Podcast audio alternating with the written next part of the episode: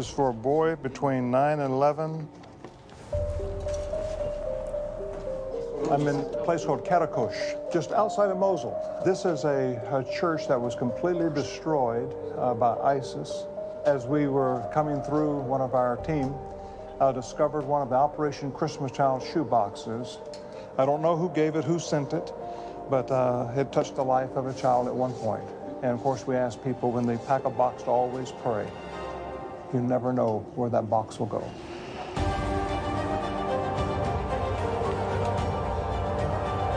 Where are the lost? Where are the hardest to get to people groups? Where has the gospel of Jesus not been preached and proclaimed? In Acts 13 47, for so the Lord has commanded us, saying, I have made you a light for the Gentiles, that you may bring salvation to the ends of the earth. We live in a broken world, an evil world. Yet Jesus gave us orders. He said, Go into the world and make disciples of all nations and baptize them in the name of the Father, the Son, and the Holy Spirit. We have a job to do. When we talk about going to the ends of the earth, we're talking about shoebox gifts that are taking the gospel to the hardest to reach areas of the world. If you want to bring hope to a broken society, it's the gospel.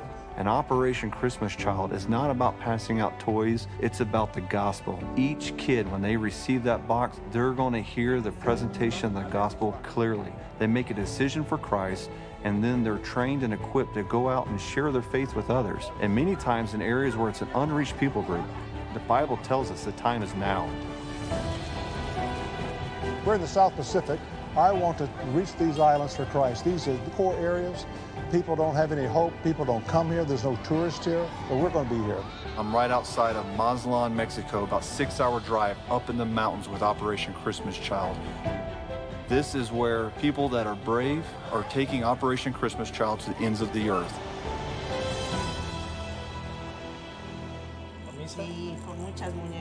We need boxes that are packed by families, by churches, and groups, but we also need boxes that are packed online.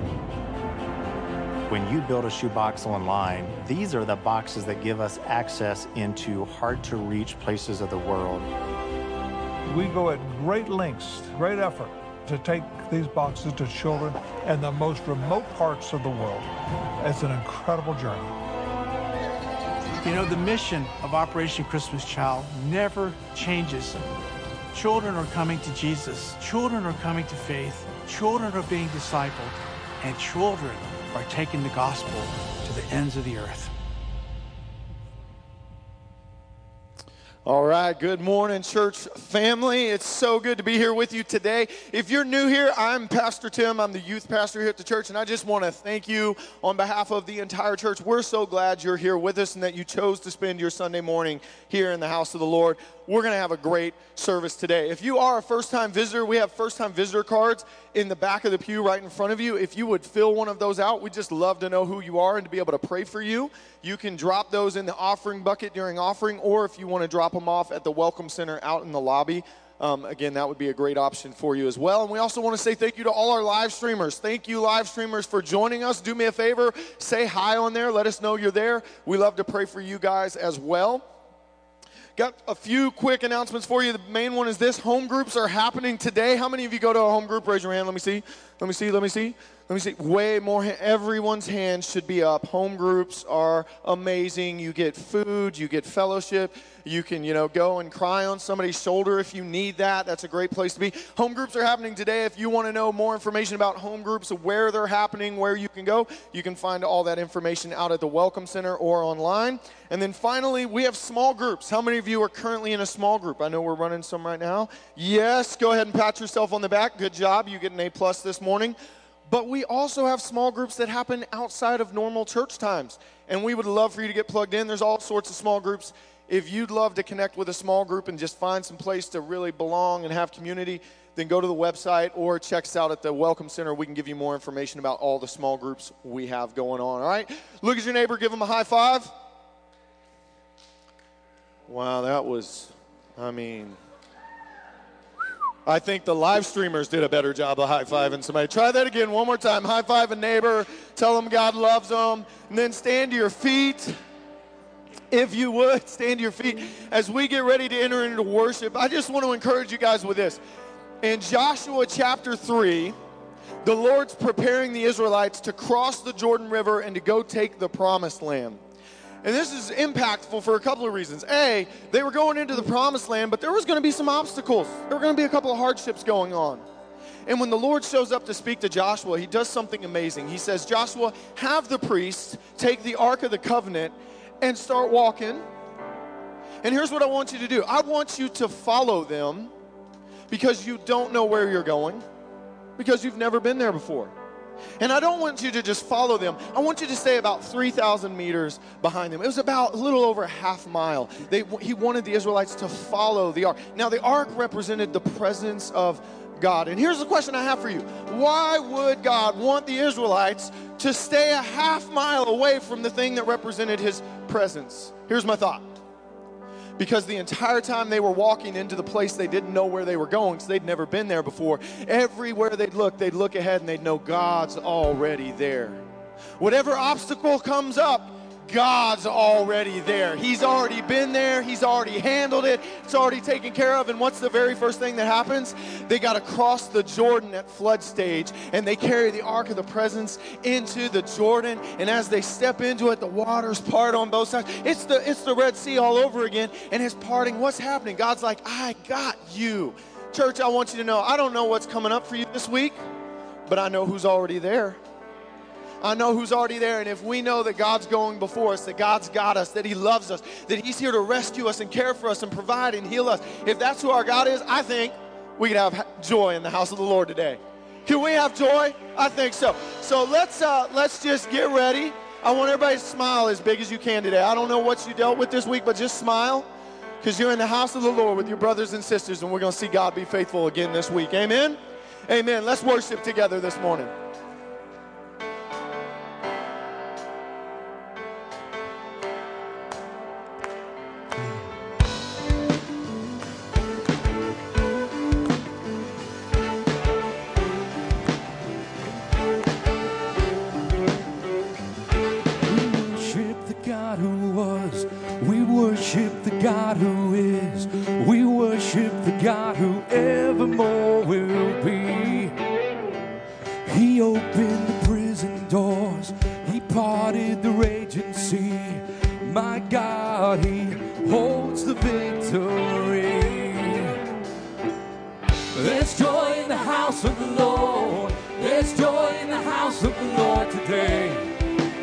Won't be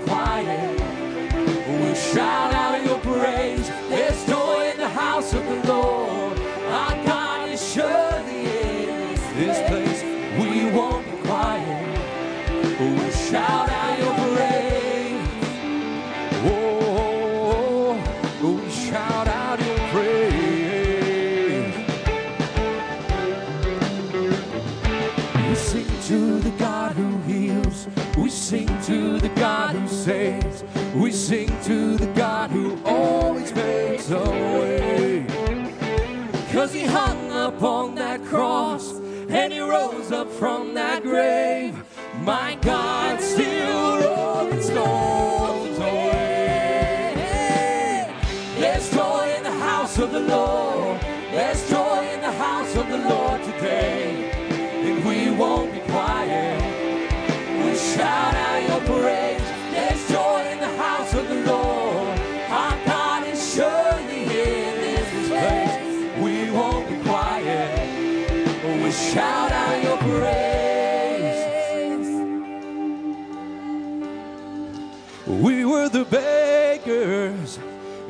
we're royalty. We were the prisoners, now we're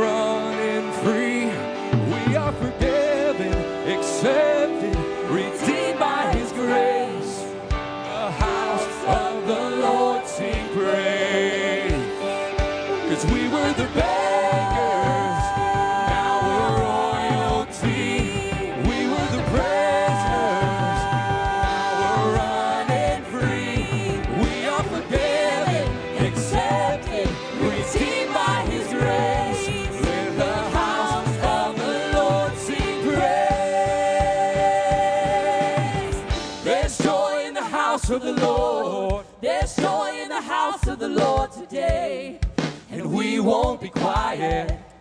We'll shout out your praise. There's joy in the house of the Lord.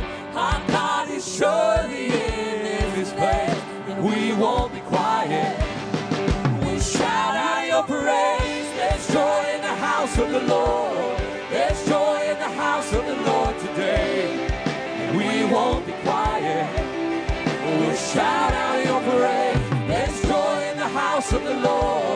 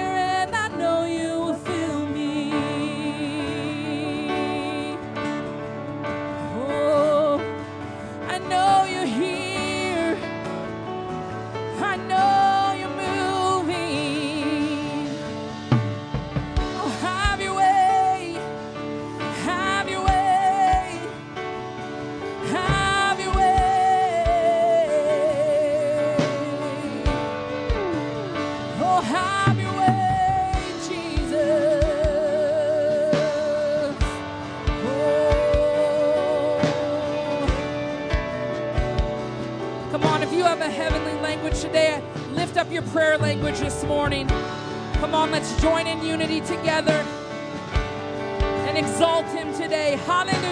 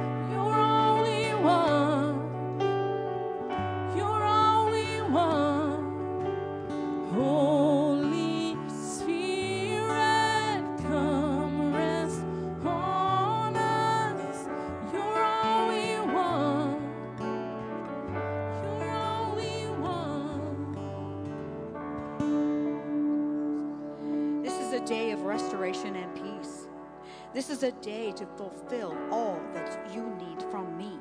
This is a day of healing. It's a day of completeness. This is a day that all that I have for you is to be complete. so Sozo, sozo, sozo. That means salvation, completeness, and wholeness and entirety that I have for you. This is a day of restoration, recovery, completeness. This is a day for you to be fulfilled. Come on, come to me. Lay it all down at the altar, for I have complete restoration and peace for you. Come to me. Come to me, children. Come to me, for I am ready to fill every need you have, everything to be restored. Come to me. Come to me.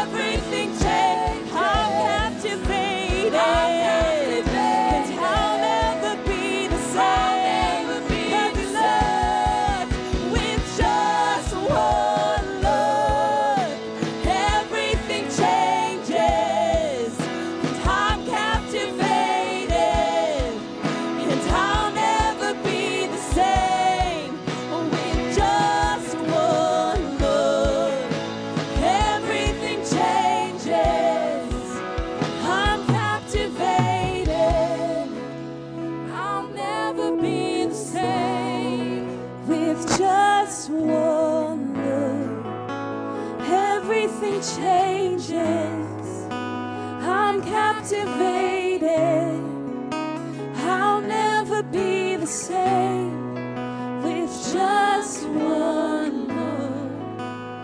Everything changes. I'm captivated. I'm captivated. I'll never be the same. I'll never be the same. Oh, with just one look Just from the Father,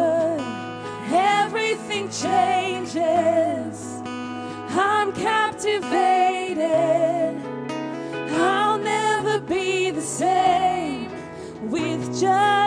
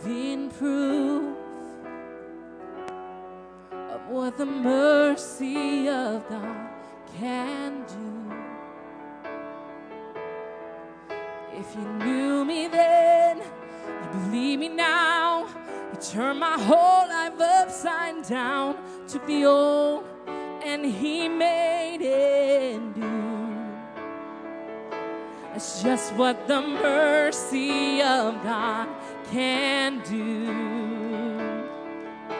Now I'm alive to tell the story how I've overcome by His goodness and mercy and the power of the blood.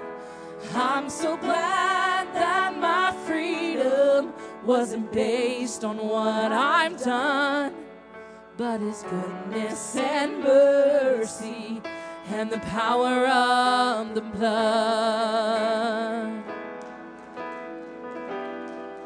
Oh, there's nothing like the blood of Jesus to redeem me.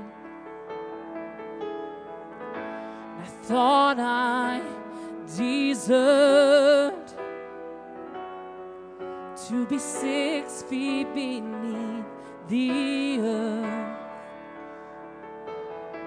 For all the things I've done, the things I've said, the choices made that I regret. You see, I'd still be lost. Oh, but for the mercy of God.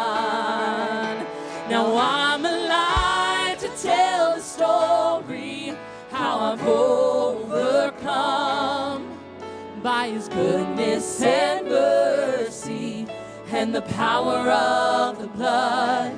I'm so glad that my freedom wasn't based on what I've done. Oh, His goodness and mercy and the power of the blood.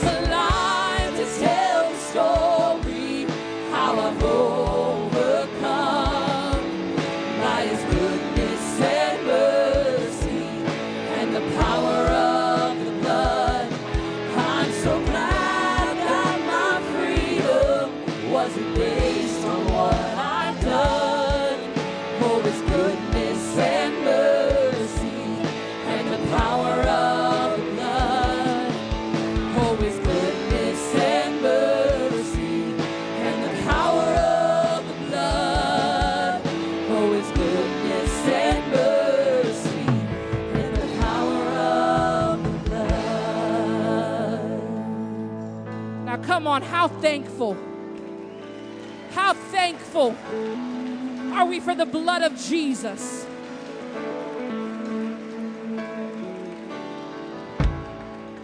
So very thankful. Now, I want you to stay right where you're at. This is just a moment in our service where we're going to pray about some stuff. And here at Only Believe, we like to say the term we pray first in everything. In everything, what is our choice? Oh, pray first. Amen? That is who we are as Christians. We pray first. And today we're going to pray about some things that are affecting your children, the school system today. And can I tell you, church, the devil is out to attack the identity of our kids. And that's not okay with me. That's not okay. And I'm a parent, and even if I wasn't a parent, as a Christian, we are going to stand for what we believe. But I refuse, I refuse to let any generation after me not be told about the goodness of God, not be told about who they are in Christ, not to be told that you are chosen. You were created in your mother's womb for such a time as this, for this very moment. You see, teenagers, you weren't created for any other time. than this. God could have put you anywhere, but He needed you now. He needs you. He needs you. Sarah, come on up here. Sarah's going to pray over some stuff today. And let's join her in our faith. Is this on? Okay. All right. Good morning, family of faith. I'm sure you're all aware that the enemy is coming in hard, like she said, on our children, um, with a st- strategic plan through the education system at large. Well, it's no surprise to Father God, right? He has already seen what's going on right now, and Jesus and the Father have grieved even more than any of us. So, church, let me remind you that the victory has already been secured and declared. Jesus came to restore order to creation. We are not our own. We are needed in kingdom purpose to intercede for God's plans to be accomplished.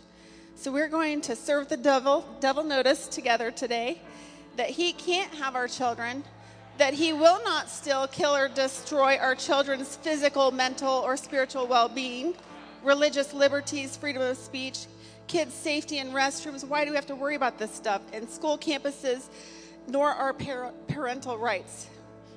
We will not set back and allow the enemy to deceive and confuse our children and grandchildren with their God given identities.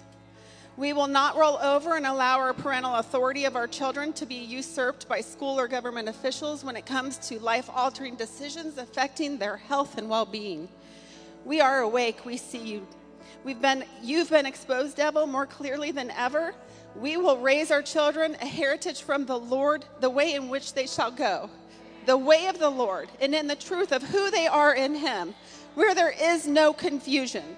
We will uphold biological reality and refuse to bow. Children are not born in the wrong body. That's a lie from the pit of hell.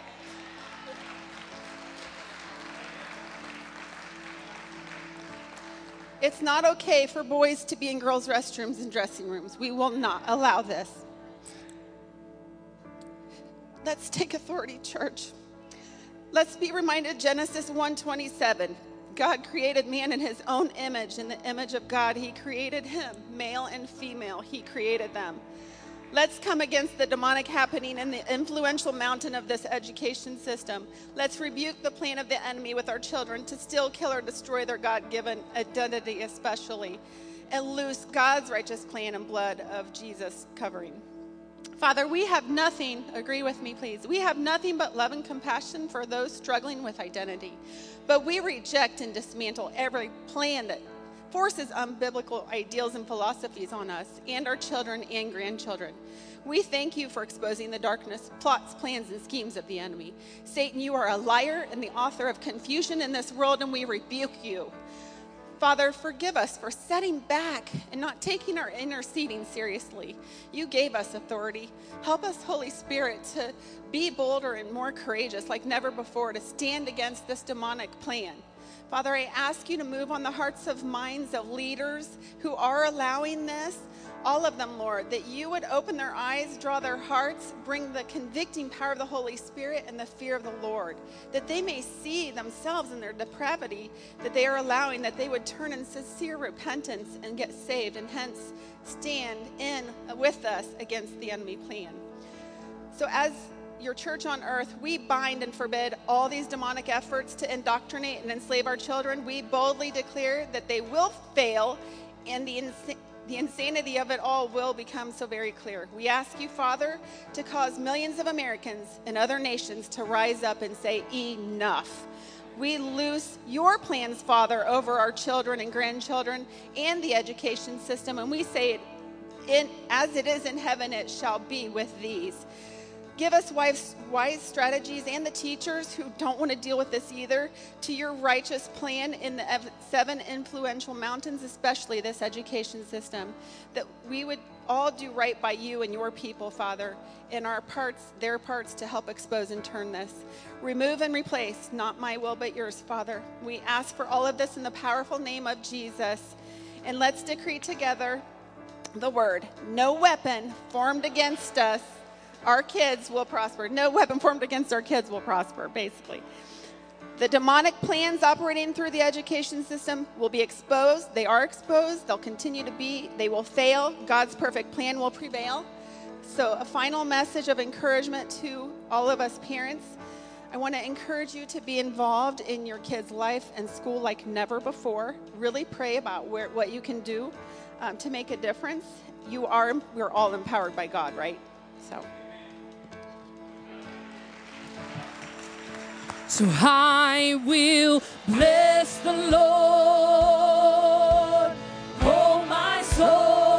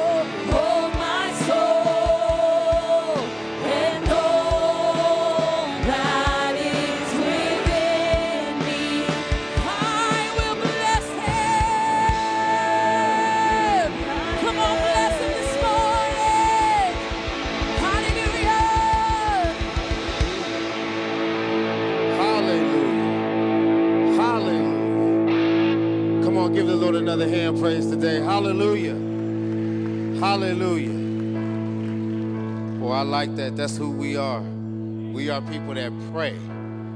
Pray first. Hallelujah. Hallelujah. Come on, let's just say this. We don't worry about anything.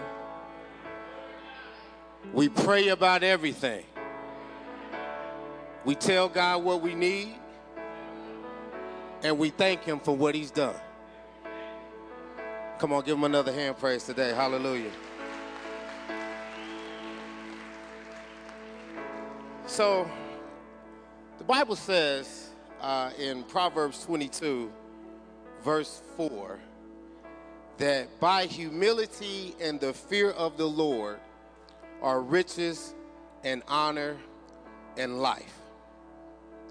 So, I need to be humble today and uh, share something with you. Um, a couple weeks ago, uh, I was uh, doing running some errands, and um, I wanted to go to Meijer, but things kept happening to delay me from going when I wanted to go. And so, finally, the Lord was like, "Just do what I tell you to do. We'll get to Meijer," you know. So I I, I, I, I do what He says, and so I finally get to Meijer, and I run into this couple that I had met uh, at a church that I preached at. And, you know, we were happy to see each other. We hugged, greeted each other. And, you know, we both said, you know, it's not by coincidence that we have run into each other, you know. So we talked, uh, exchanged numbers, and then we went our separate ways. So as I, as I checking out, um, they were in front of me. So I get this little feeling, you should pay for their groceries. And and you know, I, I like doing stuff like that. I really do. But I, I, I want to be humble and transparent today. The thought came to my mind, yeah, we do that, but you know, we've been spending spending a lot of money. And they got a cart full of groceries and so do you. And I said, yeah. And it was like, but you know, let's just finish the projects we're working on, get and then and then replenish your money, and then you can go out and sow and all do all the stuff you want to do. And I'm not gonna kid you, I'm a little embarrassed to say that kind of made sense to me in that moment. But faith. Somebody say faith. Faith rose up and was like, um, that's not how we do things. And then there was this other voice like, we're not knocking faith, but the reality is, you know, money is a little tight. Faith said, but that's not how we do things. So I got this battle going on, you know, and there's like a line full of people. They're looking at me. Why is that guy not scared of his groceries? You know, I got to get out of here, you know. And I'm just sitting there and I'm like, okay, you know what? I'm just going to step out in faith. And I said, God, if I'm missing you, if I got it wrong, just stop me. So I walk over to the couple and I say, hey, you know, and I'm talking to them, I'm stalling, and, and they're just scanning away. And I'm like, my goodness, you know. and they're just scanning and scanning and scanning. And I'm talking, and then and then I, I, I just stick my card in. And the wife goes, Oh, no, no, no, you don't have to do that. I said, Yes, I do. Yes, I do. Yes, I do. I said, I, am a man of faith. I need a harvest. And, and I'm just walking by faith. And this couple started crying. So I thought they were, they were crying because, you know, maybe they needed a financial blessing, you know. And, I mean, because she's, she's bawling, you know, and he's crying and they hug me. And I'm like, oh, okay, you know. And I go back and I, I pay for my groceries. I said, whoo, you picked the wrong day to, you know, go heavy grocery shopping. This should have been a light day, you know. But, but I, I, I, I, see somebody I know. I talk to him for another 10 minutes or so, and I walk out. Now, this couple has been gone for 10, 12 minutes. So I walk out, and there's this strange truck. I see this truck parked out, and I'm walking to my car, and the truck starts up, and it's coming around the parking lot, and, and I'm going, God, is something about to happen? You know, because it, it was just weird. And it pulled up aggressively, and it was that couple. So they hopped out, and, and the guy said, Listen, you obeyed God. You sowed a seed into us. Now we're to obey God and sow a seed into you. And I'm thinking, aren't you guys struggling? Because you, you started crying, you know, or don't you need. These, this couple is not hurting for money. They were touched by the act of compassion and obedience. That's what moved them. So he got out the truck and he, he, he pulled a, a wad of money out. And he said to me, I never keep cash on me. He said, but today we got cash. And he said, the Lord told us that we would fund the kingdom. He said, so brother, because you obeyed the Lord and, and, and you sowed the seed, we're going to obey the Lord. And that man gave me 10 times what I had paid for his groceries.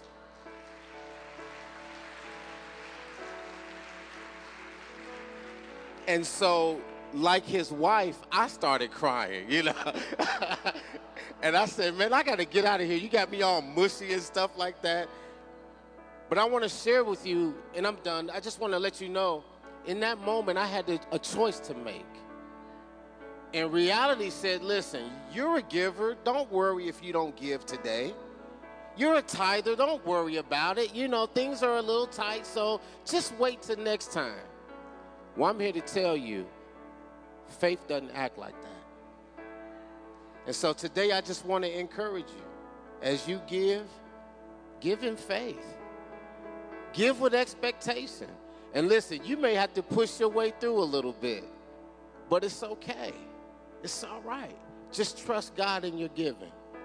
So if you need a tithe or uh, offering envelope, it should be right in front of you.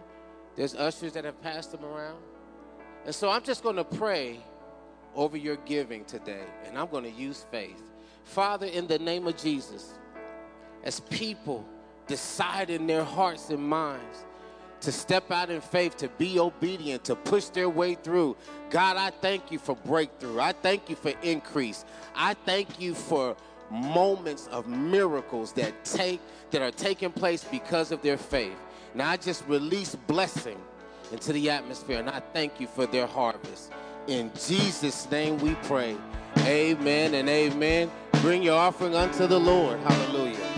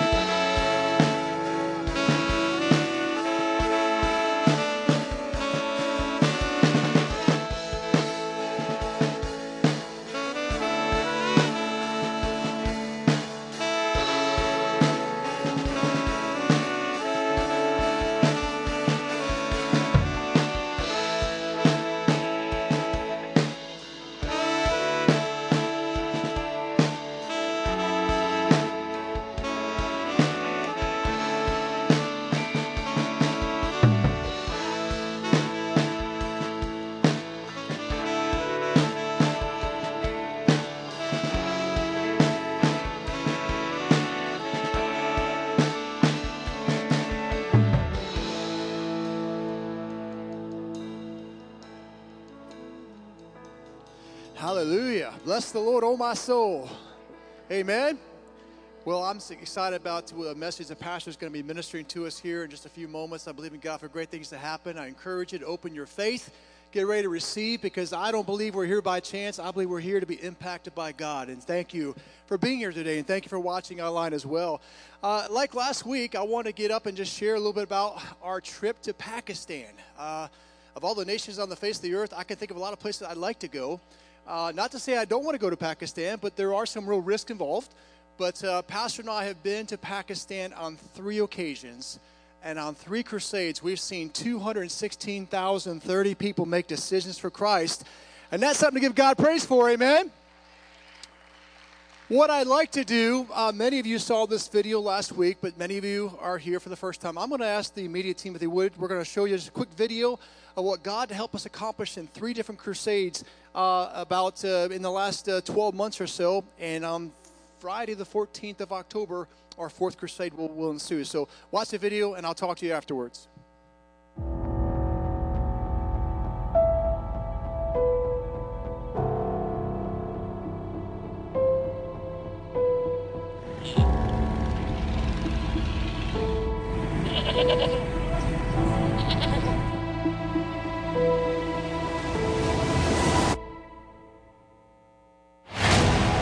miracles are here. Healing is here. Deliverance is here. Hallelujah. Hallelujah. Come on, shout hallelujah.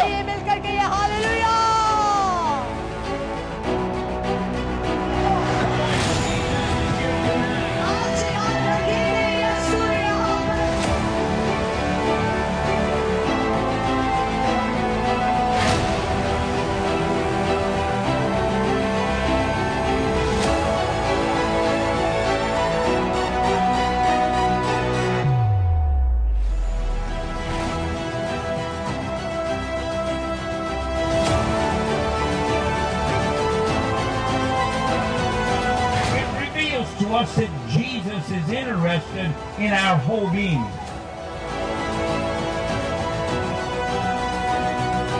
Command right now that blind spirit in that right eye. I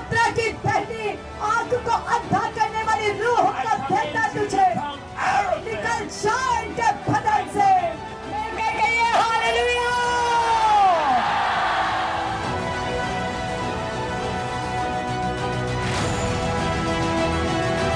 want you to take your hand away. आइए अपने हाथ को उठा लीजिए अपने कान से Put it on your good ear अब जो आपका कान सही था and tell me if you hear. अब जिस कान से नहीं सुनते थे वहां से उंगली उठा ले जिस Come on, if can't you से can सुनते hear थे out that deaf वहां ear, पर हाथ रख ले और raise your देखे कि hand आपको आवाज आ रही है कि नहीं आ रही In Jesus' आप name. सुन रहे हैं Can you hear that? सुन रहे हैं Come on, this woman right here can hear now. सुन रहे हैं Can you hear it? अब आप सुन रही है बेटा Can you hear now? Yes, she can hear now. All right, now she. Come on, her deaf ear has opened. बहुत से लोगों के बंद कान जो है वो खुल गए हैं आइए Sickness is just as defeated as sin. और जिस तरह से गुनाह रद्द किया गया हारा गया इसी तरह से बीमारी भी जो है वो हार चुकी है It was the same cross. It was the same blood. It was the same lamb. And it was the same victory that he gave us.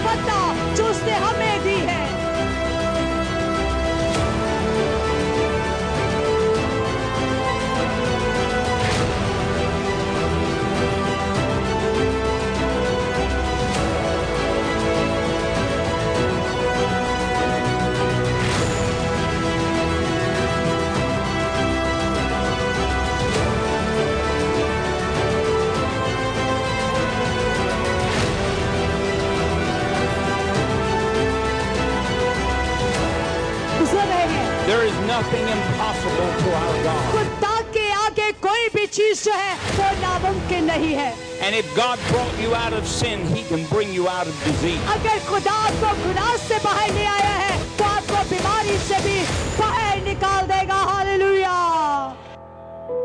Praise God. Amen. God is so good. And as you saw those numbers, we did our we did our first crusade we, we went to we went to a city called Raiwind. We we had over sixty thousand people come to Christ. This is one meeting, one individual crusade. Next service or next crusade, we did a crusade uh, in Okara. We saw over seventy four thousand come to Christ. Our third crusade in Narowal, we saw over eighty one thousand people come to Christ. And our fourth crusade, which will be this Friday, I'm believing God for over eighty one thousand. I see the trend line going this way. I want to exceed that trend line. Amen. Will you agree with me with that? All right, so here's here's the situation. Um, again, uh, tomorrow uh, we're leaving, and um, the disappointing news is this: it's bittersweet. Pastor has been told by doctors that he can't go, and uh, he's going to be fine. But uh, obviously, we all know he's been battling some sciatic issues right now, and after medical uh, personnel have evaluated him, it is a monster flight getting there. We're talking sometimes about 40, 48 hours just to get there and then we get to preach as soon as you walk off the plane for four services and turn around and come back home.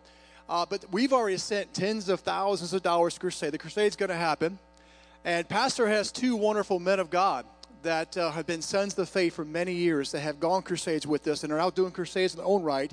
I'm going, uh, representing Pastor Peter Dosick and PDM and Only Believe. Uh, I'm the one that kind of handles the logistics, so people kind of tell me which way to go, how do we get point A, point a to point B. So uh, I want to make sure everyone gets the right crusade at the right time. But listen, I want to encourage you a couple things. One is I know that we're going to see, I really believe, this is the greatest opportunity in my lifetime. I've been doing this for 27 years. Pastor's been doing a whole lot longer than I have. But this is the second largest Muslim nation in the entire world, church. This is not us going to Italy or France or England or Brazil. This is a nation that is 98.7% Muslim. And when you see those numbers, now people ask me, they say, Eric, how can you have that many people come to Christ? Surely, are they just raising their hands? Church, we've been, I work typically nine to 12 months on an individual meeting like this, and we have thousands of pastors, thousands of pastors that are ready to follow up on the fruit that come to Christ. So, in essence, uh, what we do is the way we get people to these crusades is by busting them. I've talked to you about that before. And we typically will have, we could have 500 to 1,000 buses on a single crusade. So when we get to a city, there's just buses lined up one after another. And to keep everybody safe, we have to go to a grounds that's typically outside of a city. We have light towers, as you saw on the video there. We have over 2,000 security forces on the ground. Sometimes security can cost me more money than promotion for a meeting just because of this to keep everyone safe. Well, we have these pastors that come on a bus, and when people come to Christ that night, we literally have cards in their hands, and that pastor gets that information as soon as they walk on a bus. And typically, between 85% of the people that come to that crusade and receive Christ are in a church that following Sunday. And we're making disciples, and we're seeing people get rooted, and their giftings are being utilized, and we're seeing Pakistan. Pakistan is seeing is truly seeing revival in pockets. And I don't know how God's going to do this. I do believe God's going to pour out His Spirit upon all flesh. And I think it's going to happen in America, but I don't know. Maybe it'll happen in Pakistan. Maybe it'll go from Pakistan around the world. But I want to encourage you for every dollar you sow, every dollar you give, I can put a person in front of these men of God, and we're going to see amazing things happen. So many of you heard the story. Uh, you know, if you can give ten dollars, I can put ten people on a bus. If you can give hundred dollars, I can fill up an entire bus, and that's because of you. Uh, if you can give $1,000, that's, a, that's 10 buses. If you can give more than that, I encourage you. I don't know how long this window is going to stay open. That's my concern about Pakistan. Government is very volatile. They can, they can, they can make a switch in, in a heartbeat. We've seen that with Russia. They can turn the internet off that fast.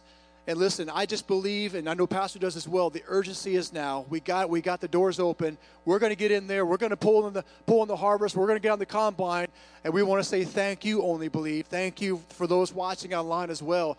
I'm telling you, we couldn't do this without you. We go in your stead, but if you didn't pray and you weren't able to give finances towards this thing, we just couldn't do what we're doing. 697,000 people are on their way to heaven this year because of what you've done. And I believe we're going to see over 81,000 more people come to Christ in Pakistan this Friday. Would you all agree with me that will happen? All right, well, listen, here's what I want you to do. Uh, many of you, I, I already seen envelopes in hands. Listen, if you, if I just ask you to pray. Ask if God gives you a number. It could be a dollar. If, thank you for that dollar. It could be a hundred dollars. Thank you for helping us to fill a bus up. It could be a thousand. Whatever that number is, we just want to say thank you in advance. And I promise you, God's going to smile down upon you, and He's going to bless it back to you. Some pressed down, shaken, and go running over. And I believe you're going to see a hundredfold return. That's my heart. That's my belief that God's going to bless you abundantly because This opportunity might close as soon as we get back, and at least we can say we've done all we can to get the gospel into that nation. But I'm just believing God uh, as, we agree together right now that God's going to just do um, abundance. We're going to see miracles. We're going to see deliverance. We're going to see salvation, and literally, we're going to see thousands of churches raised up just because of a four day event we're going to have this coming week. So let me pray right now over you and believe God for blessing for your life. Father, I thank you, God, for all you do. Father, first of all, I just thank you for Pastor Dosick, Lord, and I thank you for touching and healing his body. Lord, he has used his faith for literally countless millions of people around the world. And Father, I thank you, Lord, as we use our faith for him today. I thank you for a healing touch for his body. I thank you for that sciatic nerve to be normal and well and whole in the name of Jesus. Devil, we command you to loose your hold, and we thank you for touching and healing his body. And Lord, I just thank you for the gifts that are coming in. I thank you for everyone that's sowing today into reaching lives in Pakistan. Lord, I ask you, Lord, uh, not for a 30, not for a 60, but for a hundredfold blessing on every dollar that's given today. Father, we thank you for the opportunity you give us to go in your in your place. And Jesus, we just want to lift you up because the Bible says that when we lift you up, you draw all men and women unto you. I ask you to be glorified in these four services in Pakistan. And Father, thank you for a great report that's going to come back. In Jesus' name, everybody said, Amen. Let's bring your offering to the Lord, and then we're going to have Pastor Joseph come and minister to us.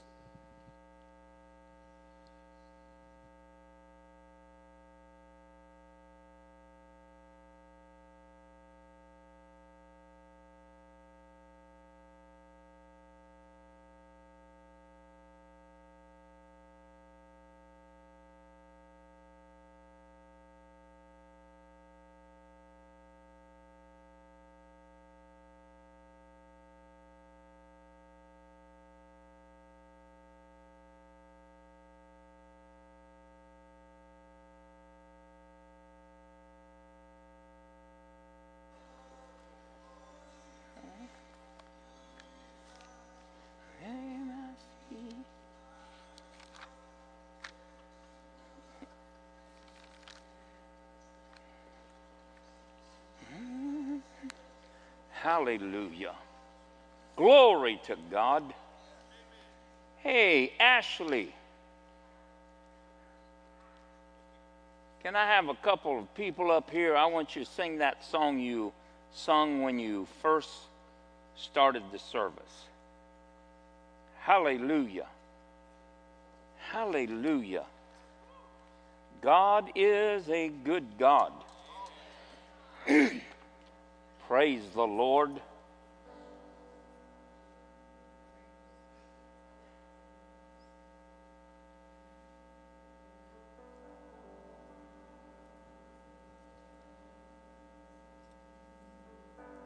Hallelujah.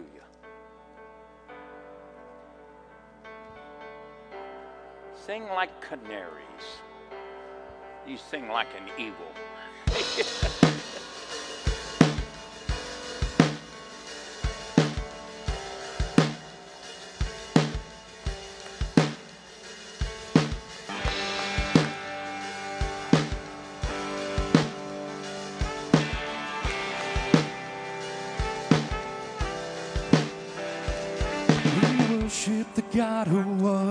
We worship the God who is. We worship the God who evermore will be.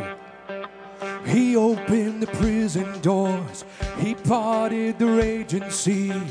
My God, He holds the victory. Yeah. There's joy in the house of the Lord. There's joy in the house of the Lord today. And we won't be quiet. We'll shout out your praise. There's joy in the house of the Lord. Our God is surely in this place. And we won't be quiet. We'll shout out your praise. Oh, we shout out your praise.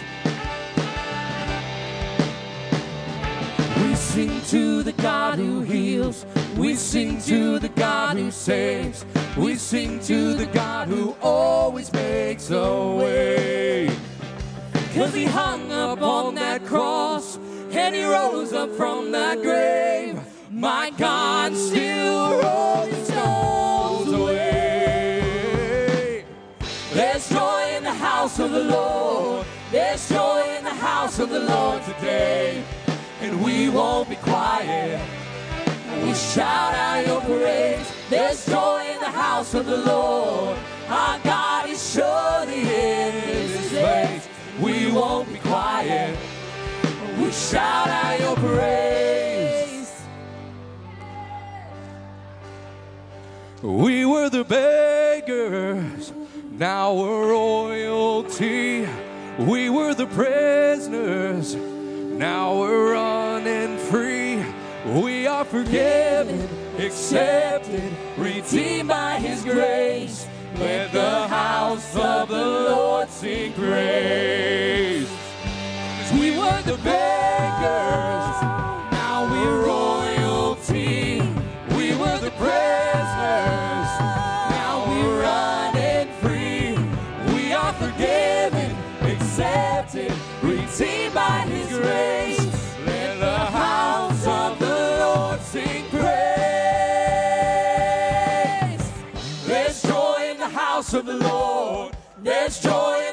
house of the Lord today. And we won't be quiet. We'll shout out your praise. There's joy in the house of the Lord. Our God is surely in this place.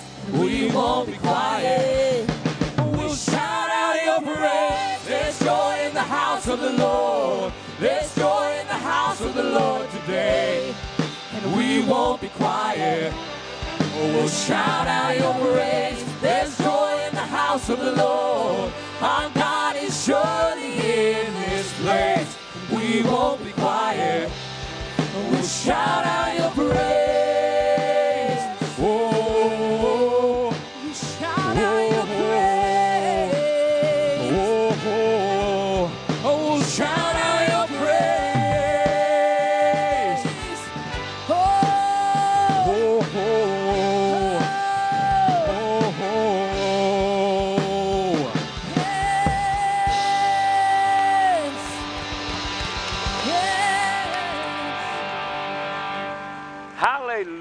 Hallelujah, hallelujah. Praise God forever. Hallelujah. Praise God. Hey, Roz, I gave your, you some money to give your husband today. Can I have that money back?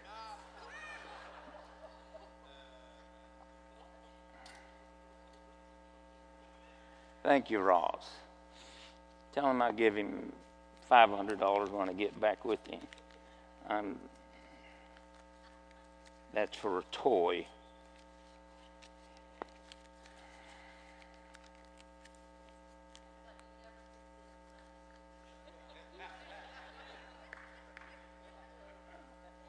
I read a terrible thing we're going to pray about next week.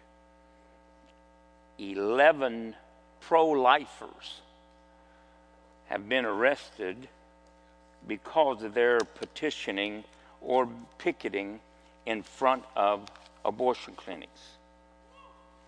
That is a violation of our freedom, our right to free speech. Now, we can do a lot of things about that complain, yell it, whoever, but it is an injustice. And I uh, will be praying about that and giving you some information of how we can rally ourselves together as a church to uh, approach uh, arms of our government that can raise a voice against this type of injustice.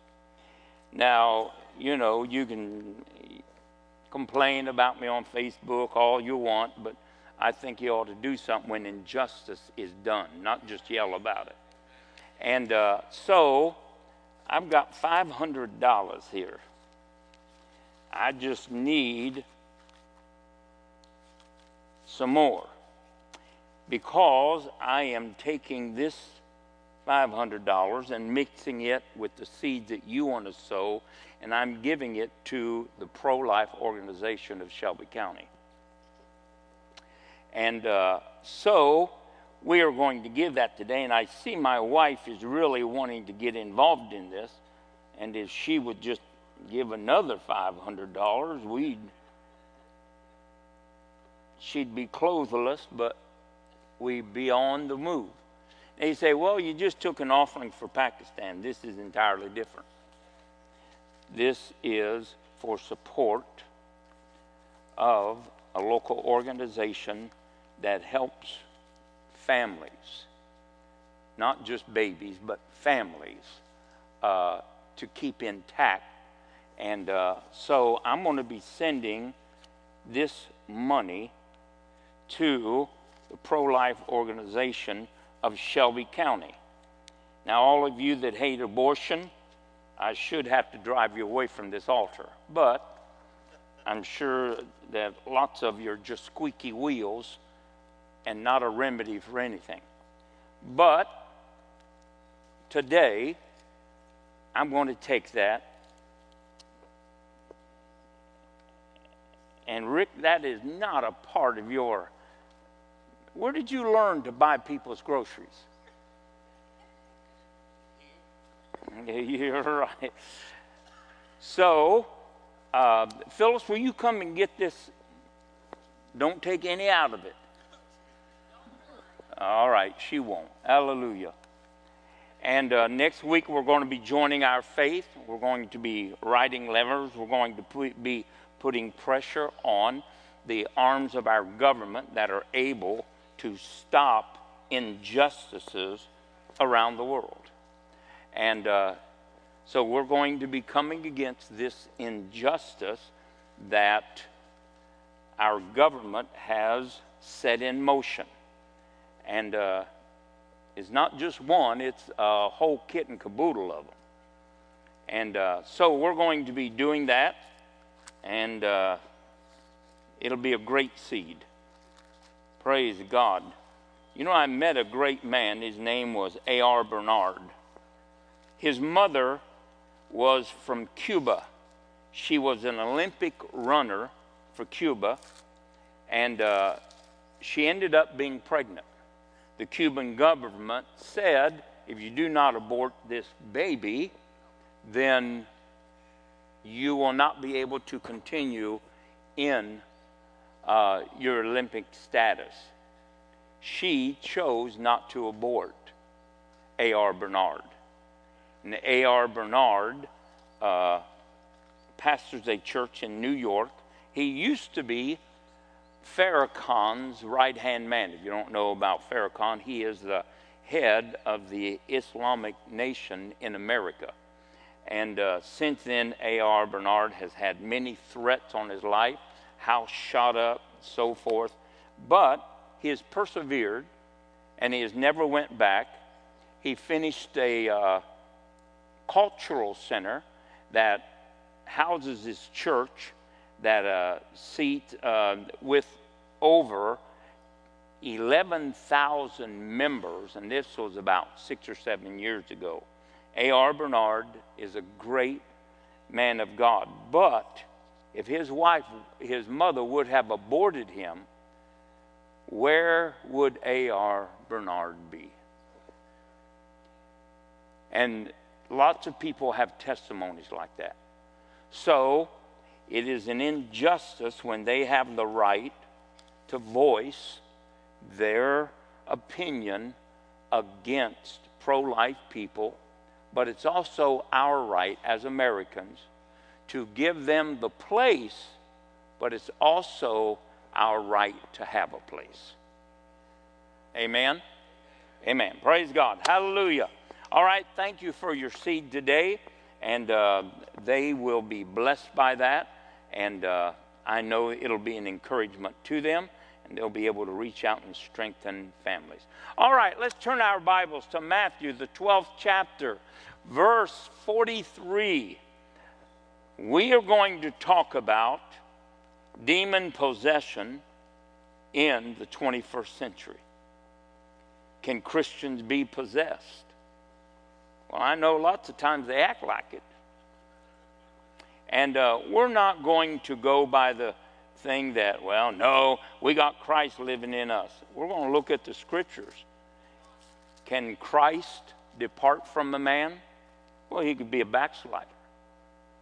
Could he turn his back on Christ? Could he denounce Christ? Well, a thousand times yes. Could he then become demon possessed?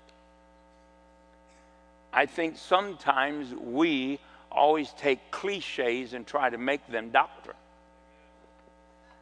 I, in no way, shape, or form, have displayed or talked about everything about the devil. The reason is is that people can't take much bad news. So we don't want to tell how much the enemy is doing, least we get discouraged and just hide. But the devil is, is as live as God is. He is as active as God is. He's under pressure to get his work done because he knows he has but a short time. So, I've continued this in the last couple of weeks, and, uh, you know, certainly the grapevine is rattling, but I've heard it rattle before. Grapes fall off, but God produces others. So I'm going to talk to you today about the reality of demon possession in the 21st century. Now, I know some of you will say, "All that, you, you can't be demon. All the devil's not real. Right. And that's just what he wants you to think, and that's just where he wants you to sit. The devil is alive. The devil is alive. Amen? He is a lost identity in the minds of most of the church today. They think it's just an influence, bad luck. Well, you know how things go. Uh, no. He is a real personality. We proved that on Sunday one.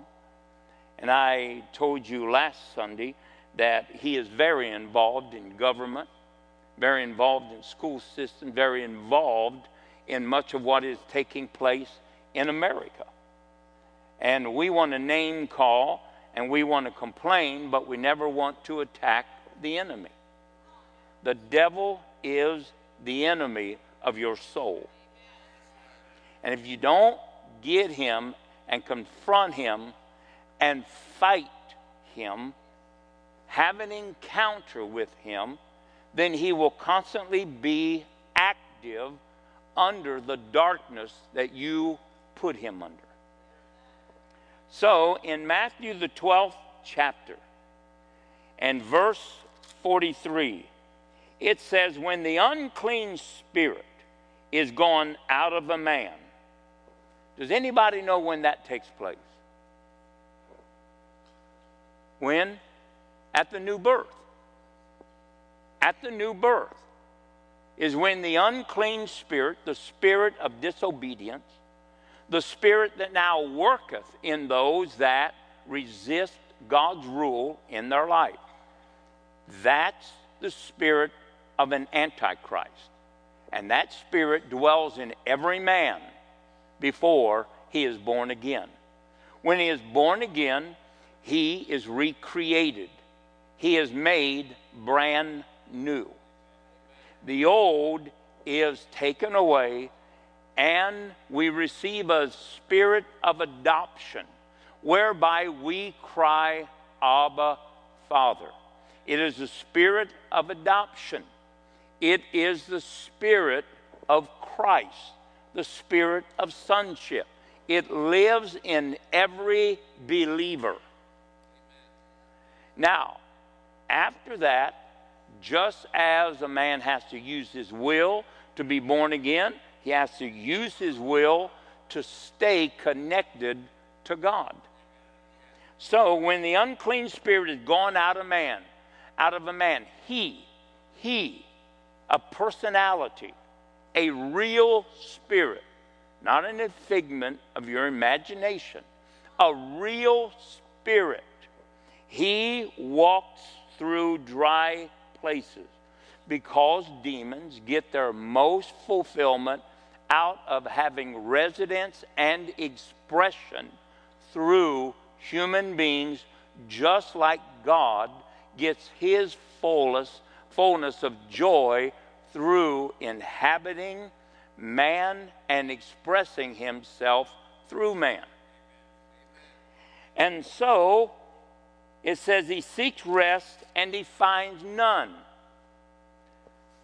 Then he saith, I will return into my house. Now we know that what he's talking about a physical body. A physical body houses spirits, whether good or whether evil. All right, and then it says, He says, I will return from my house from whence I came out. And when he is come, he findeth it empty. And he findeth it swept and garnished. Then goeth he and taketh with him seven other spirits, more wicked than himself. And they enter in and dwell there, and, he, and the last state of the man is worse than the first. Even so shall it be unto this wicked generation. So we understand that people have to protect their house, their physical body, because spirits want to have their expression through it, just as much as the Holy Ghost does. That word empty means that when a man gets set free from this unclean spirit, he ceases from his labor. He becomes idle. The house then becomes unoccupied with the movement of the spirit that replaced the unclean one. It means that people without a purpose negate their need for the closeness of God. Now, that's what empty means. Then it means swept. It means that when a spirit returns, he begins a process of dragging out that which is in that house. That he begins to call away from the place of safety and connection with God. Now, you and I know that it happens every day. We call it temptation. And then the garnishment means that there is a new order set up. Now, this new order is set up by the unclean spirit. In other words, he's trying to reorganize a lifestyle.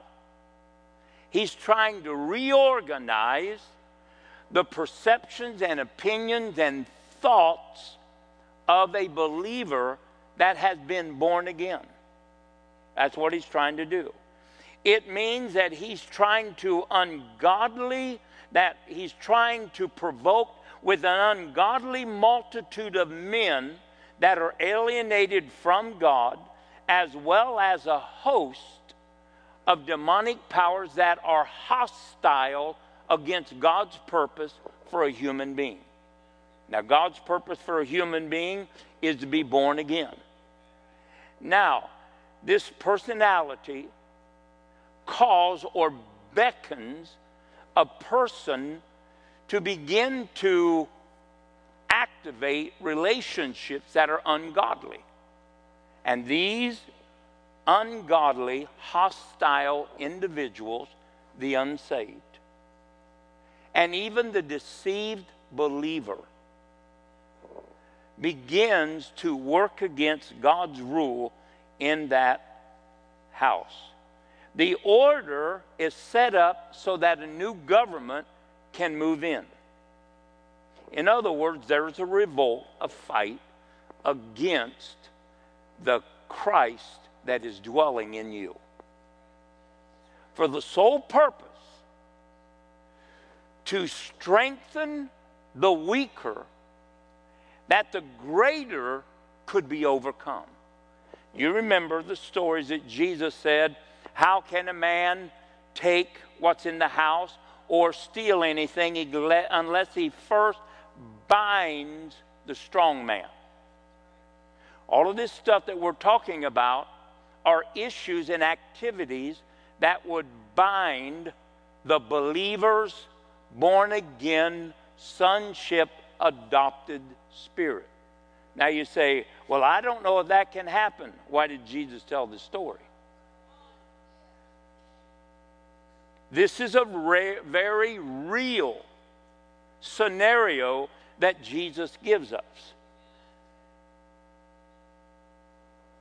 And so we have to understand that the devil is actively trying to retake that which he used to own. Could again, amen. Absolutely. Now, the devil, now the Bible tells us, neither give place to the devil. Neither give him place. In other words, don't make room for him. Oh, but he's just got a little wedge. Don't make room for him. Well, I only cuss, but it's not really deep cussing. Just a little room.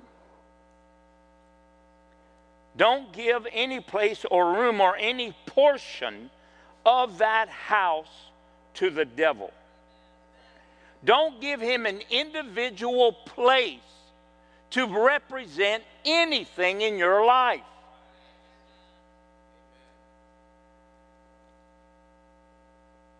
And it tells us don't give him a place or a condition that is conducive to his liking. Don't become so blind that we just accept what the devil is doing in everybody else's life. Could I get an amen? I know I could get one. And then let's look at Ephesians, the fourth chapter, and let's look at uh, verse 27 on down. Ephesians 4:27. Remember, don't give him place. So that means that he is powerless unless he convinces you to make a place. Right? Amen. Ephesians, the fourth chapter, in verse 27. Well, let's look at verse 28. Let him that steal, stole, steal no more. What's he telling us now? Don't give him place. Now he tells us that there must be a change of activity in a believer's life or somebody's coming home to take it over. If a man stole before he was a Christian, then understand the devil is going to tempt him to steal again. Why? because he wants to make a place. He is so subtle. It's just one seed that defiles the whole field.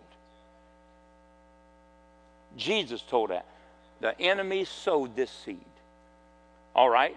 Then it says in verse 29, and it says, well, let him stole, but let him rather uh, work so that he'll have to give. And what is that? Those are kingdom principles that we live by that the devil is rejected by. But if we don't replace the former way of life with the life that God has structured for us, that we may be governed by purity and holiness, then understand the devil's coming home to roost. That's why the Bible is so emphatic. Raise your children in the way and the nurture of the Lord. Why? Because it is the only place of security in a wicked world. And then it says in verse 29 let no corrupt communication proceed out of your mouth. Your language should not shadow or express or reflect the world's system on you. You are not to talk like a devil. Do you know that words attract devils? Their life and death. Come on, their life, please help me. Their life and death. And for us to talk like the world is to invite its prince back to a throne that he has been cast out of.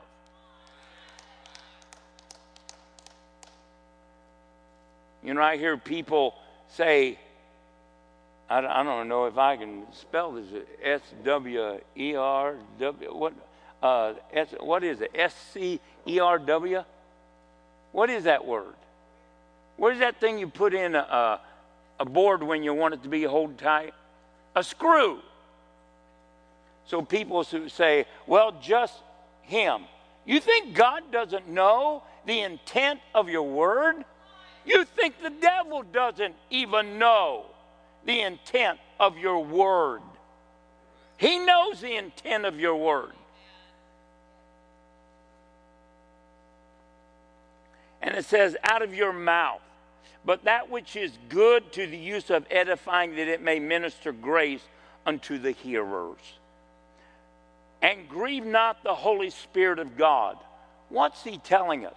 He's told us change lifestyle, change the way you talk, change the way you perceive, change your purpose, encourage, give grace. And then he says, if you don't, you will grieve the Holy Ghost. You will move him out of the government of your house, and another will seek to fill his place. Wow. Just jump down to verse 32 and be ye kind one to another, tender one to another, forgiving one another, even as God for Christ's sake hath forgiven you. Folks, God is warning us to garnish your house with things. If you're going to have a vampire over, serve him garlic pie.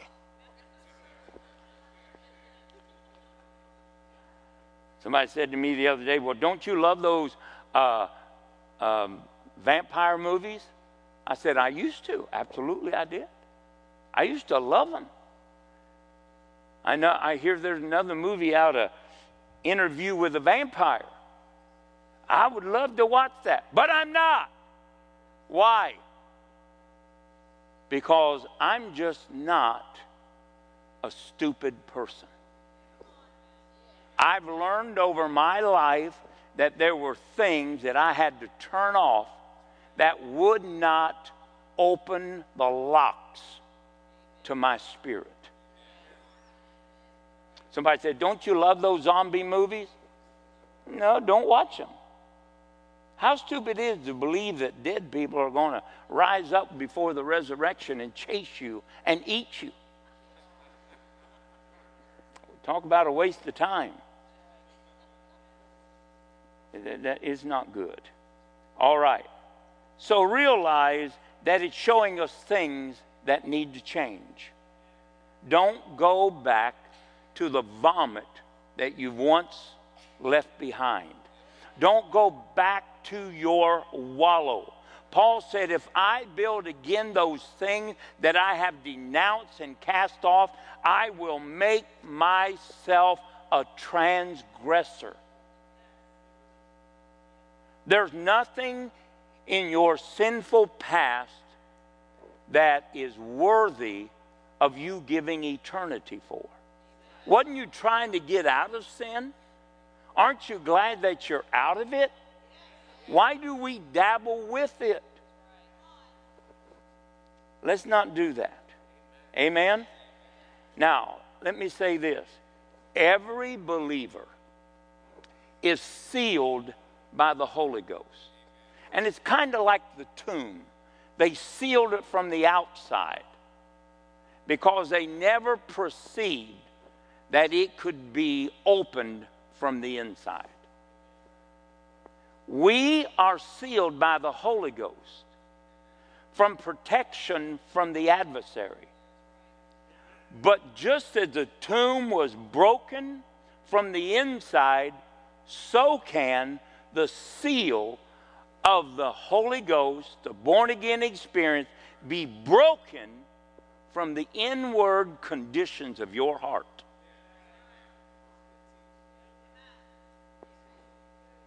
Come on.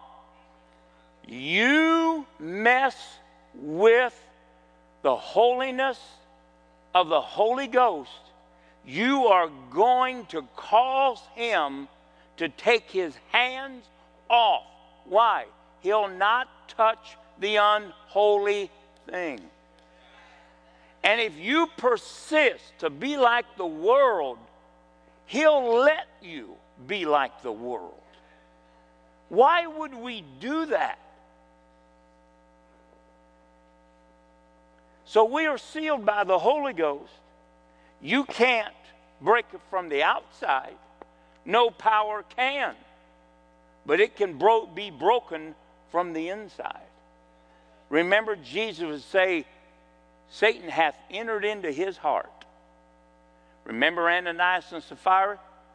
Why did you listen to the devil? Well, were they born again? Well, certainly they were born again. They were acknowledged by Peter. He knew them. They may have been close to him. Maybe that's why they vowed so much without weighing out the cost. I don't know. But I do know that the Holy Ghost entered into them. How about the ones that preached against the rapture already being passed? Paul said, I'm telling you right now, with tears in my eyes, I said they were friends, but they are now enemies of the cross.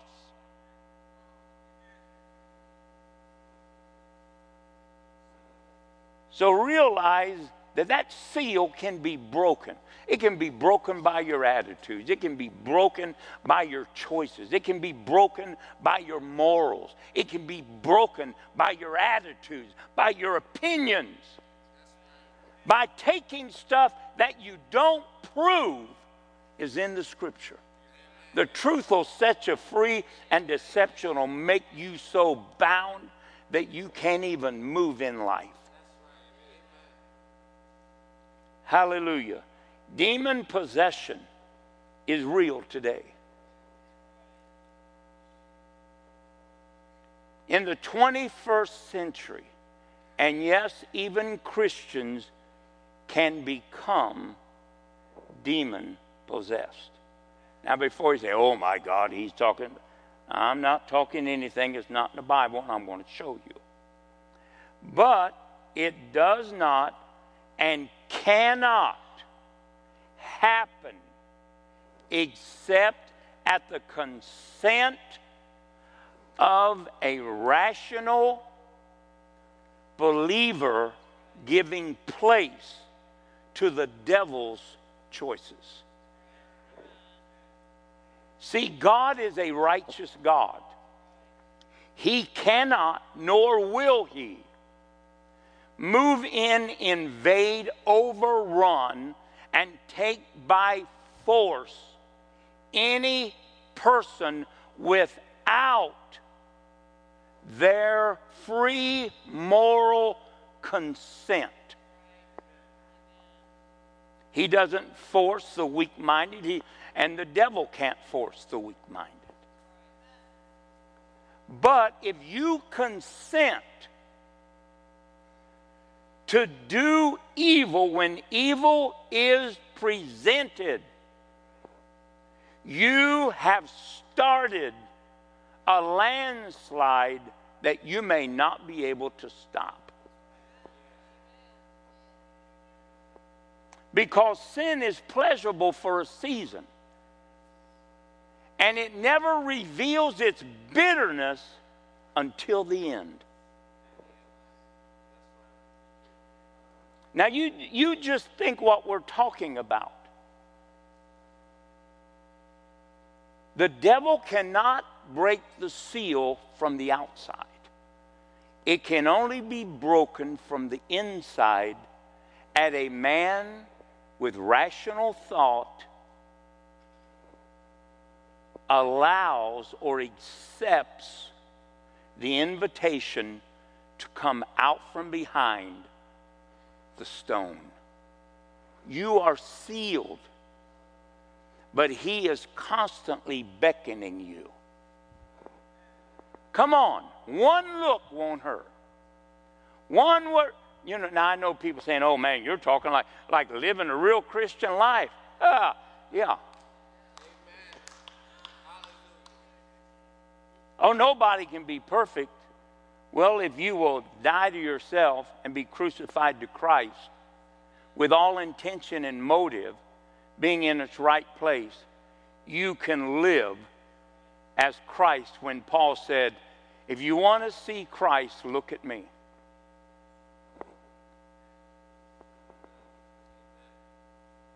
I didn't say those words. Paul did. Say, yeah, but God knows a little, little. God knows a little leaven will leaven the whole lump. Search the house, sweep under the furniture. Well, well, why do you think we have to be so holy and so perfect? I don't think you have to be anything. I'm just telling you what God said. Be holy as he is holy.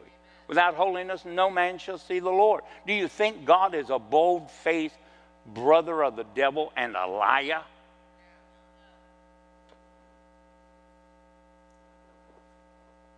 Such thoughts should not even have to be entertained. Hallelujah. Praise God. So, it cannot be broken by the pressure of the devil, but only at the consent of an individual. So you aren't in fear of being possessed unless you are assenting to the devil's activities in this world.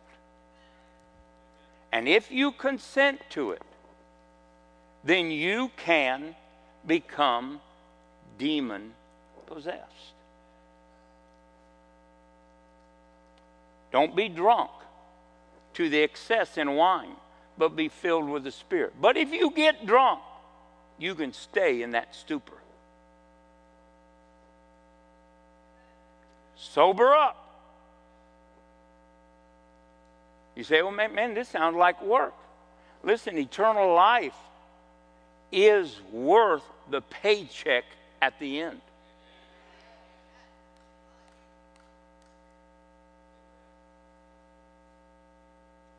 Hallelujah. Satan nor God can control an individual except at his or their consent, their agreement. Let's go to James 1:12. Hallelujah. I'm so glad you're here. James 1:12 Blessed is the man that endureth temptation. When he is tried, he shall receive the crown of life. He shall receive the crown of life which the Lord hath promised to them that love him. Most failures in Christians' life come because of the cold heartedness of love, of the lack of love.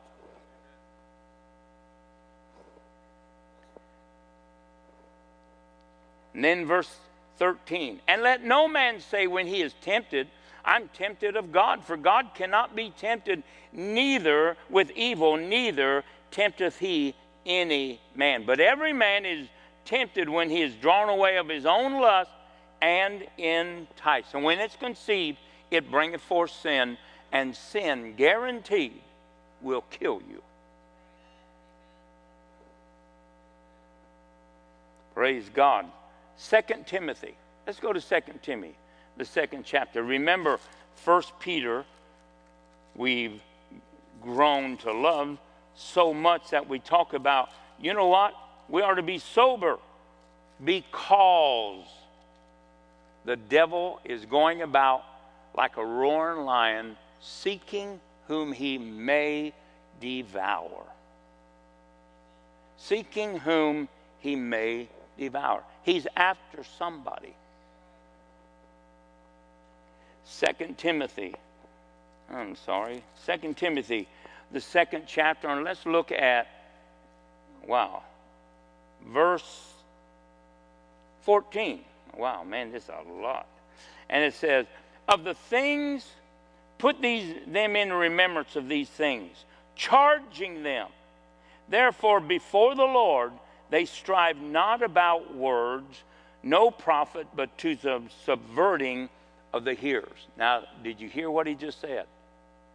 Stay away from ver- ver- words that are not conducive to a Christ like life because they are seeking to subvert you. So when you hear these words, you repeat these words, you say ugly words, you say divisive words, you are being subverted by the devil.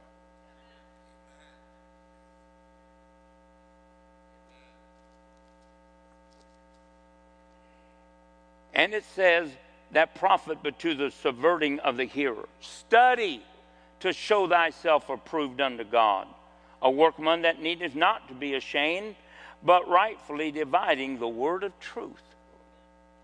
But shun profane and vain babblings, for they will increase unto more righteousness. To more what? Whew. Yep. So when that spirit is beckoning you, hey, open the seal. Come on, it's not wrong to express your thoughts about how things are going and what you think of others. There's, oh, come on. You have an opinion. No, your opinions stink. That's why God gave you renew your mind. You don't have opinions. And if you do, it probably came from your past trash. A lot of, too many of us are dumpster divers. I'm a dumpster diver Christian. I want to know everything about what's going wrong and what everybody did. I, I just know there's something wrong with them. One of these days you're going to crawl up out of there and the trash is going to have adhered to you. And you're not going to be a trash dumpster diving Christian. You'll just be a trashed Christian. Yep. Hey, hallelujah. Nevertheless, the foundation of God standeth sure, having this seal. The Lord knoweth them that are his, and let every one that nameth the name of the Lord depart from iniquity. Anything twisted in the least, smallest way. That's iniquity. Iniquity means something crooked. So if it's not straight on, if it's like this, you need to get away from it.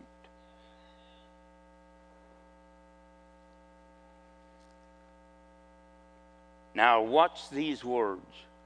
But in a great house there are not only vessels of gold and of silver, but also of wood and of the earth, and some to honor and some to dishonor.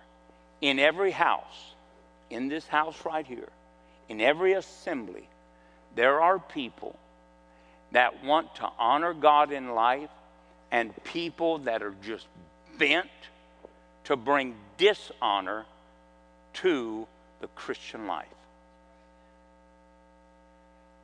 That's just the way that it is.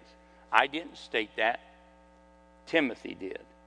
And it says, but uh, in verse 21, if a man therefore purge, purge, purge himself, think of that.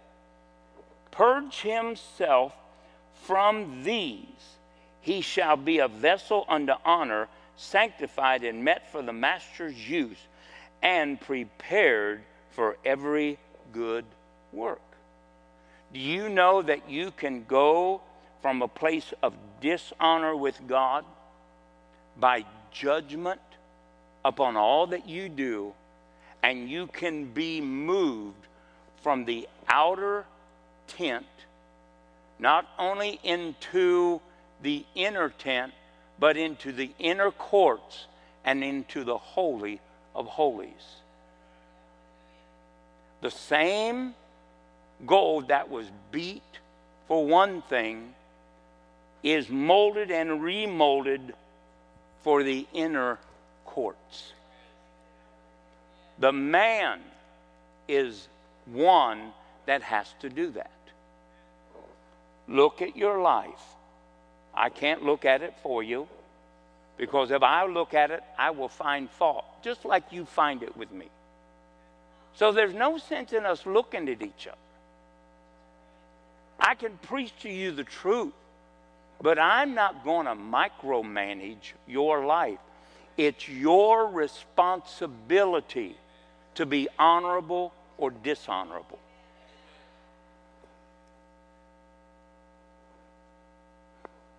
Whew. Hallelujah. And then it goes on down this flee youthful lust. You know, one of my big problems in life was I was always easy to follow someone else.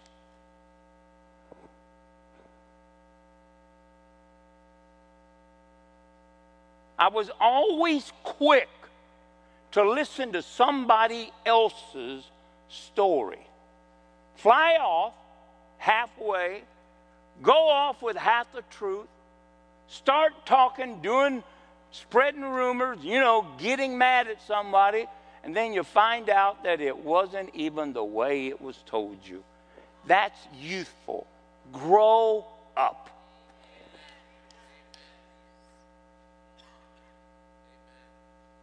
I still have to fight being led. I'll say, Phyllis, I don't like this. Oh, yes, should you. Just eat more of it. Oh, okay. So I tried to eat more of it. I said, Phyllis, I ate this whole plate. I don't like it. Oh, get a second helping. No, she fed me turkey bacon one time. Now, you know that that is a twist in the natural course of life. Pig is pig. Turkey was never created to be pig. Well, she gives me a piece of turkey bacon. She said, Oh, you'll love this, said the deceitful little cookery. So I took a bite. I took it, I crunched it up, and ran to the trash can and spit it out. She said, What's wrong? I said, This is horrible. It, talk, it, it tastes like a turkey and a pig fought and nobody won. It was horrible. Now, I went about nine or ten months not eating bacon. I just now have entered back into the pig culture. But again, I was just led. I went to put on a shirt today. She said, That's old. She said, Why don't you wear that one? I said, You bought it the same time you bought that one. Yeah, but it's not old. Now, wait a second. I'm getting confused and dizzy in my own closet. I said, Phil, Phil, no, it, it's old. She said, Yeah, but you haven't worn it enough for nobody to notice. So now it's based upon how many people have seen my shirt, whether it's worth wearing or not. So I ended up with this thing. Now, I did not like this shirt, did not want to wear it anymore, but Phyllis said, Oh, you haven't worn that enough. So I let her convince me. As soon as I walk in to the office today, somebody says, Oh, you're wearing that again.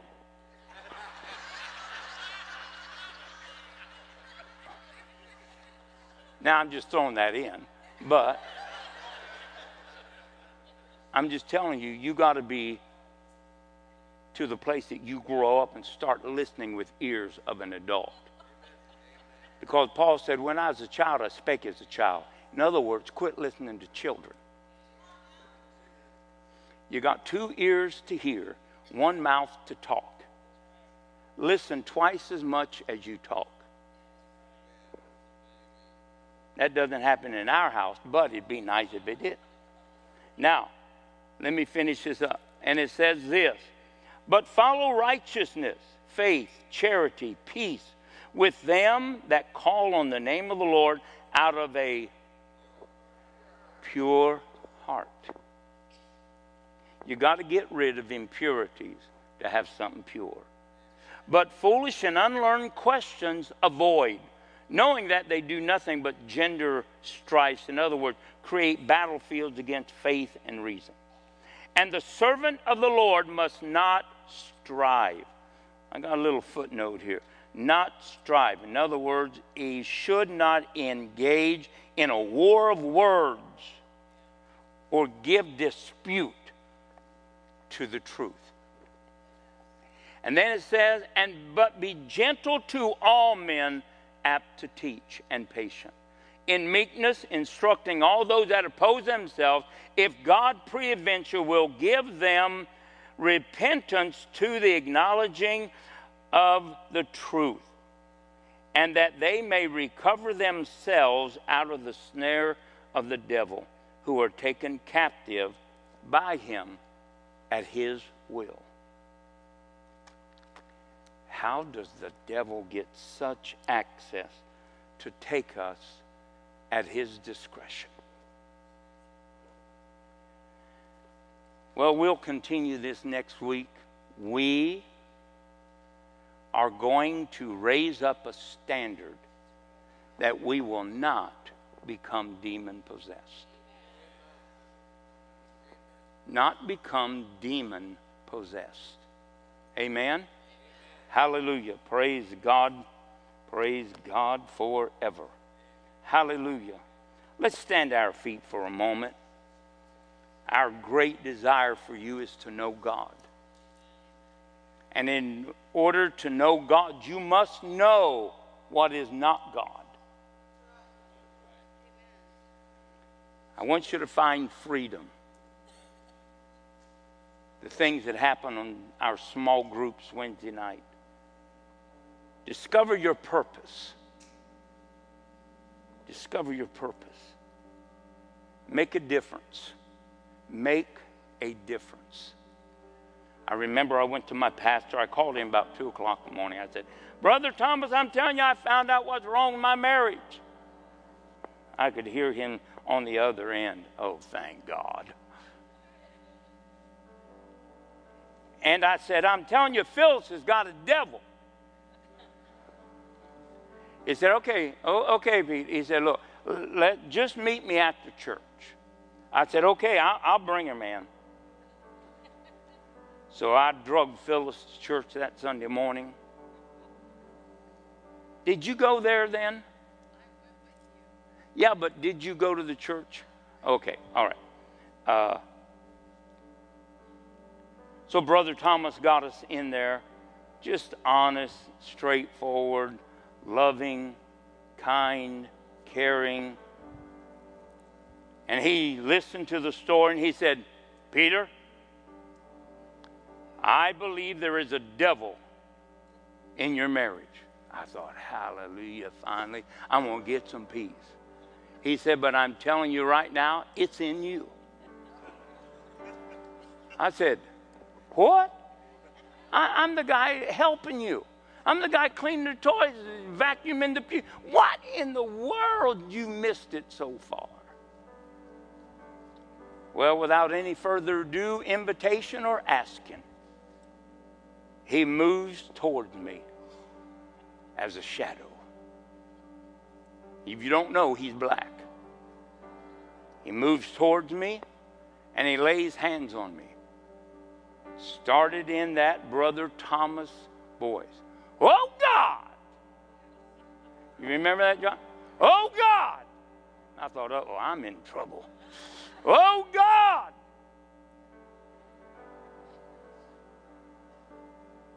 In the name of Jesus, you devil, come out of Peter. I thought, I hope you don't go into Phyllis. Come out of him. Let him go. And I was delivered by a man of faith, fasting, and prayer, and a man that just didn't play around. He was so good and so kind to me. And I loved him and he loved me.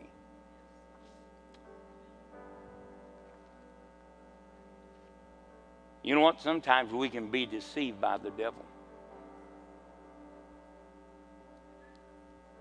Let's make sure our eyes are wide open. Let's purge ourselves.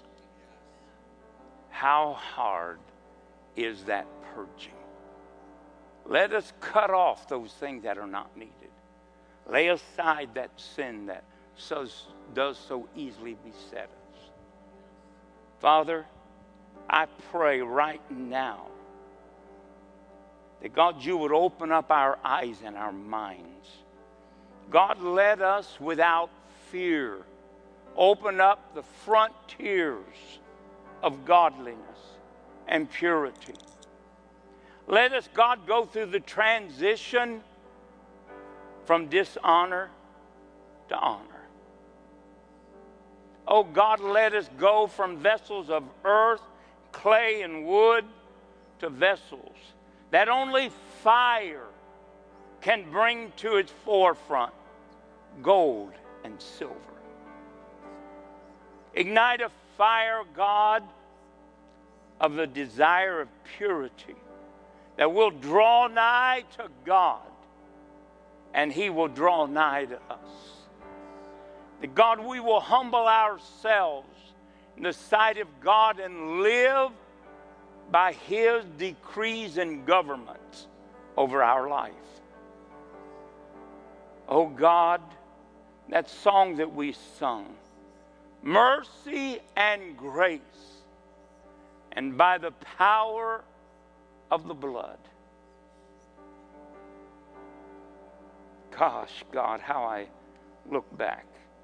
And I know many people looking back and seeing the life that we live. But God, one day that unclean spirit was ripped out of his governmental place in our life. And we became new creatures. And every purpose, every desire, every want, every guiding desire comes from you, God. Father, bless every family that is here. Is there an Amanda here that I don't know, something like you have like a pinched nerve? And Amanda, if that's you, please raise your hand. If that's you here today, if not, Amanda, if you're watching, I want you to give me a call. The last time I said that over internet, that young man that I called out his name, his mother lived in North Carolina, and he was there, and she saw the message and told him, said, Pastor called out your name and told you to give him a call. And he had, and he had been telling his mother, I've got to get back with God. How can I do it? So, Amanda, if you're watching, if you're, if you're not here today, there's like a pinched nerve that you're dealing with. I want you to call me, Amanda. I'm going to pray for you, and you're going to be healed. What you got? My daughter Amanda's been being treated for that. She is. God is so smart. And He deals with families and He deals with units. Praise God. Now, where's that pensioner at, John? Uh, Jim? this is my daughter Amanda. It, it's in her neck, uh, between her neck and just above her back. Okay. Now, when I pray for you, James, you can go home. You can call Amanda. You tell her just what took place. Now, in the name of Jesus Christ of Nazareth, I curse this pinched nerve. I curse all of its side effects. I command all of this pain. I command it right now to come out of her. God, loose her in the name of Jesus. Oh God, all of this inflammation. Oh God, I loose a miracle and the freedom of this pain in Amanda, the seed of the righteous, in Jesus' name. Amen and amen. Praise God. There you go, James. Thank you. Hallelujah. Hallelujah. Praise God. Every head bowed just for a moment. You know, God knows everybody's name. He knows everybody's battle. He knows everybody's spiritual condition. If you are here today and you're not saved, all I can say is that Jesus died for you. He died for you that you might live. The only way that you can accept that life that He died to give you is that you accept Him as Lord of your life. Doesn't mean you have to be perfect, it means you just have to be willing to give your hands into the life of God. Now, He's here today to save us. So if you're not saved, if you're a backslidden Christian, I want to encourage you right now that you step out of the seat that you're in and that you come down one of these aisles so that I can pray with you. That we can pray together and we can see the transformation of the blood of Jesus Christ washing away your sins. The old spirit coming out and the new spirit being replaced. You're here today. Ashley, can you sing me a song? Okay, good deal. Come, young lady. I think.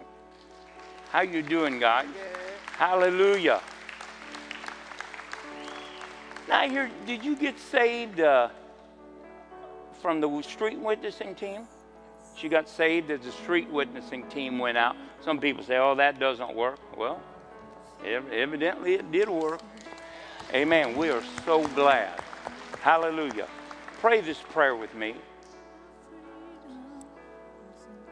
Heavenly Father, I believe that Jesus Christ is your only begotten Son. And I believe, God, that He died for my sins. He shed His blood, and on the third day, He was raised from the dead. I now confess you, Jesus, as Lord of my life. As you have died for me, I will now live for you. I thank you that I am forgiven. I'm born again. I'm a child of God. I'm sealed by your Spirit. In Jesus' name, amen and amen. Praise God. Now, all these people right here are the family of faith. And I want to tell you something. They're going to pray for you, they're going to be praying for you. And each one of them is a connection with God. And if you have needs, and you have prayer requests, then you connect with one of them. And I'm telling you, you will see God move in a great way. One can put a thousand a flight, two can put 10,000 a flight. To just make the devil have a headache every time you need prayer. Okay? God bless you. Praise God. Peggy, thank you. Hallelujah. Thank you, Jesus. Oh, His goodness and mercy and the power of the blood. Now I'm alive to tell the story how I've overcome by His goodness and mercy and the power of the blood. I'm so glad that my freedom was based on what I've done. but His goodness and mercy and the power of love. Be blessed. You are in the hands of God. There's no hopelessness to those that are in Christ. You have a purpose. Begin to fill it. Share the gospel. Somebody ears and heart needs it. Go forth, lay hands on the sick, cast out devils, cleanse the leper, and raise the dead in the mighty name of Jesus Christ. God bless you. We will see you Wednesday evening, and I'll be teaching on Thanksgiving. Hallelujah. God bless you.